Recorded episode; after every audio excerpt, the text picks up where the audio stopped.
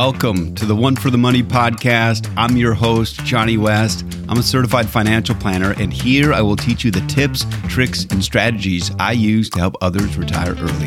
This is the easy button when it comes to early retirement. Everything you want or need to know is right here. I'm so glad you join us on the show.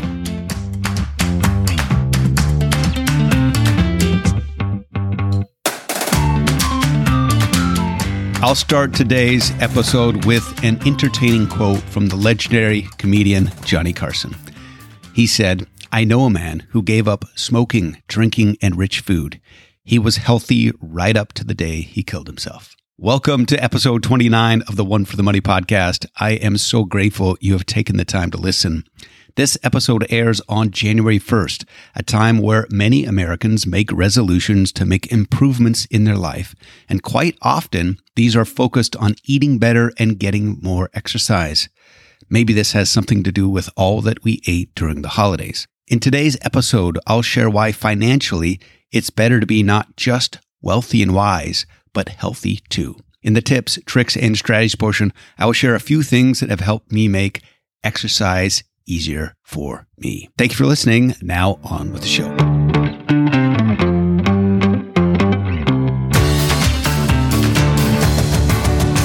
First of all, it's hard to believe that it's already 2023. It seems like only yesterday we were worried about Y2K when it turned the year 2000. And here we are 23 years later.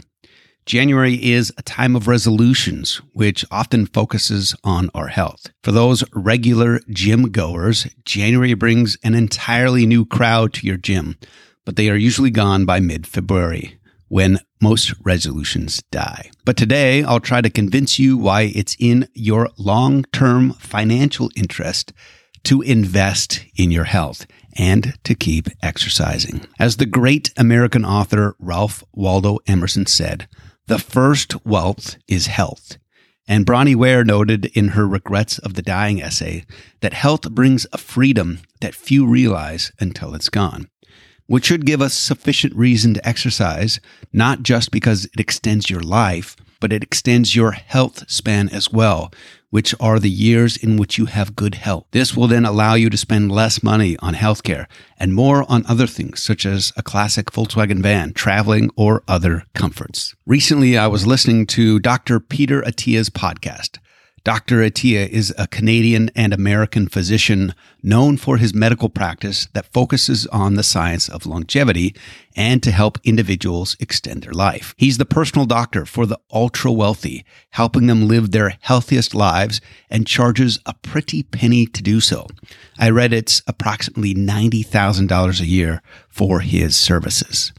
He also has been featured on the top podcasts in the world, namely Tim Ferriss, Joe Rogan, Jocko Willink, Rich Roll, and others. In the episode I listened to, Dr. Attia was interviewing Dr. Mike Joyner, who is a physician researcher and one of the world's leading experts on human performance and exercise physiology. Dr. Attia noted during the episode that longevity is most impacted through major modifiable behaviors, which include exercise, sleep, nutrition, and emotional health. But he pointed out that exercise was in a league of its own on its ability to extend life and reduce all cause mortality. Consequently, much of Dr. Attia's practice on longevity focuses on exercise, as this has the most impact. He also noted that this is the most challenging thing to get people to change their behavior around because of the significant time commitment. Dr. Joyner, the exercise physiologist, shared about a fascinating study regarding the impact of exercise on life expectancy. This study was conducted by a Dr. Jerry Morris in the UK after World War II, where he studied employees that worked on the iconic red double decker buses you see in London. They compared the health of persons driving the bus versus the conductor who was on the same bus but had to walk up and down the stairs getting the tickets. These individuals were followed for years, and it was determined that the conductors had about a 50% lower level of the drivers of cardiovascular disease. Some conductors did develop the disease, but it was less severe and occurred at later stages.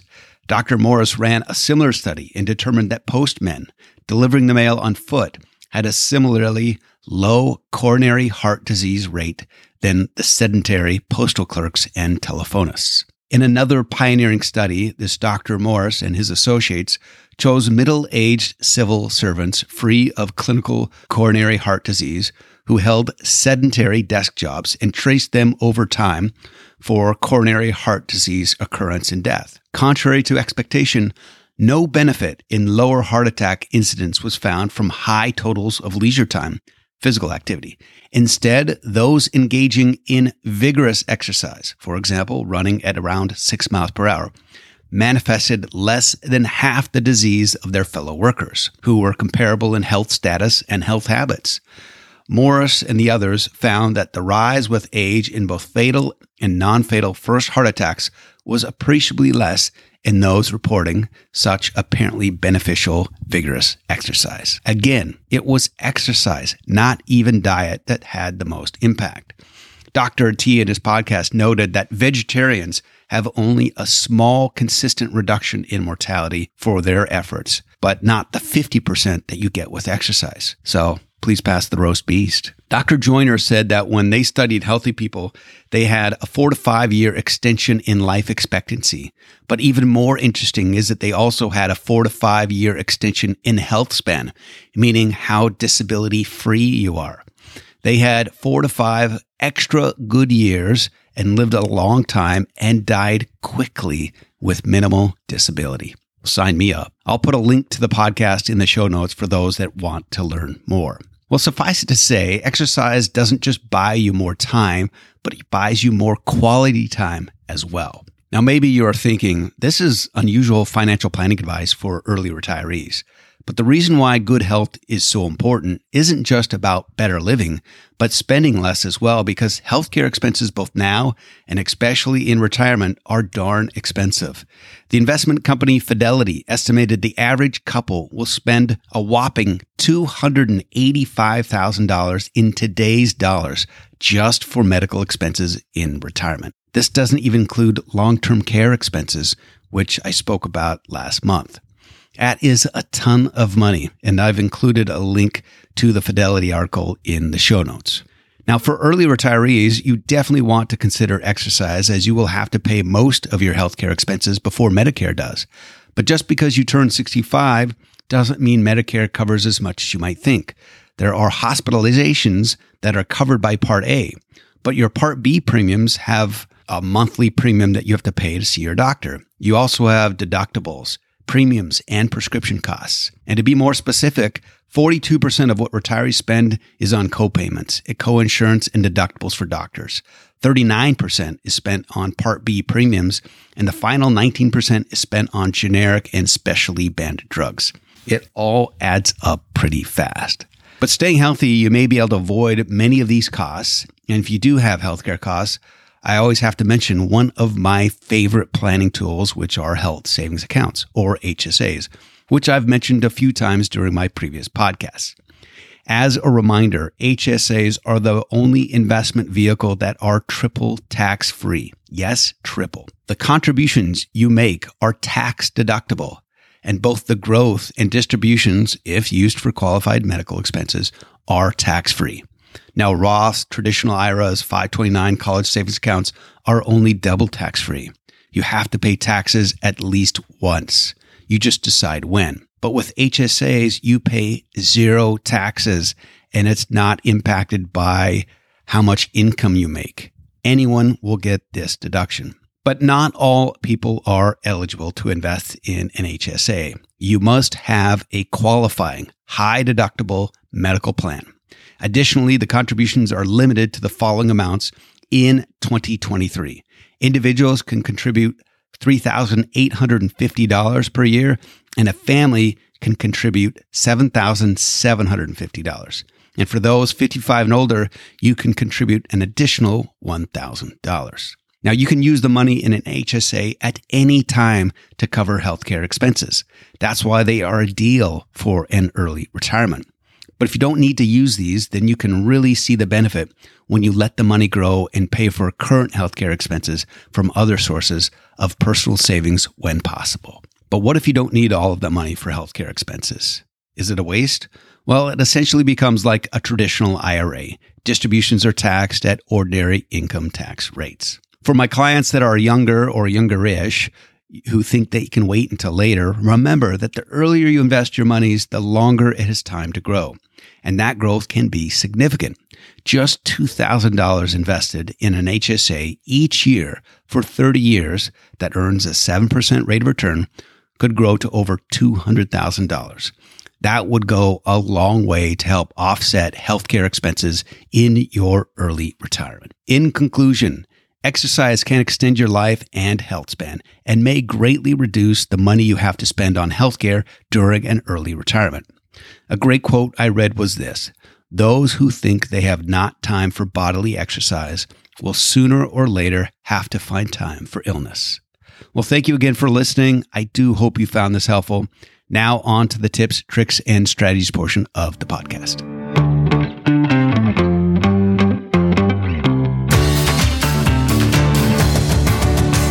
Welcome to today's tips, tricks, and strategies portion of the podcast. As I've made even more journeys on planet Earth around the sun, it's become harder for me to find both the time and desire to exercise. And I'm one that used to enjoy it. I have a few really basic tips that have helped me exercise more.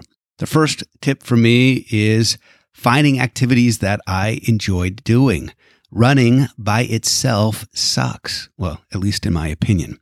But when I play soccer and run there, it's way easier.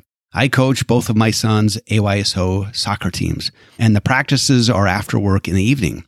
I get up early every day, so I really don't have the desire to exercise in the evening. But when I play soccer with the kids, it's so much easier. It's also a great emotional boost when you dominate a bunch of under 14 year olds in soccer. I wish I was kidding. I, I, really enjoy surfing as well. And I can get my heart rate up way faster when I'm forced to paddle so I don't get crushed by a wave or because I'm trying to catch up to a pod of dolphins. Another tip that has helped me exercise more was getting a smartwatch. It's more motivating than I imagined it would be. They say you can't improve what you can't measure, and a smartwatch is an excellent way for me to measure my exercise and helps me close my rings each day. Now, my smartwatch was actually part of a term life insurance policy. The watch is paid for each month if I meet my exercise goals, but I pay for the watch if I don't exercise enough. So my frugality gives me an additional incentive to exercise more. One final tip is that it's important to exercise even if it's just five to 10 minutes a day. Just like saving and investing, it's easier to increase a habit than to start one from scratch. Well, that's it for today's show. I do hope you found this helpful. And remember, a better life is a result of better planning and exercising. Have a healthy year ahead. Thank you for listening, and until next time, remember that no one builds wealth by accident. If you want to learn more about how to build wealth to retire early, head on over to my website at betterplanningbetterlife.com. The opinions voiced in this podcast are for general information only and are not intended to provide specific advice or recommendations for any individual. To determine which strategies or investments may be suitable for you, consult the appropriate qualified professional prior to making a decision. There is no assurance that the techniques and strategies discussed are suitable for all investors or will yield positive outcomes. The purchase of certain securities may be required to affect some of the strategies. Investing involves risks, including possible loss of principal. Economic forecasts set forth may not develop as predicted, and there can be no guarantee that strategies promoted will be successful. All performance referenced is historical and is no guarantee of future results. All indices are unmanaged and may not be invested into directly. Individual tax and legal matters should be discussed with your tax or legal professional. Johnny West is a registered representative with and securities offered through LPL Financial, member FINRA SIPC.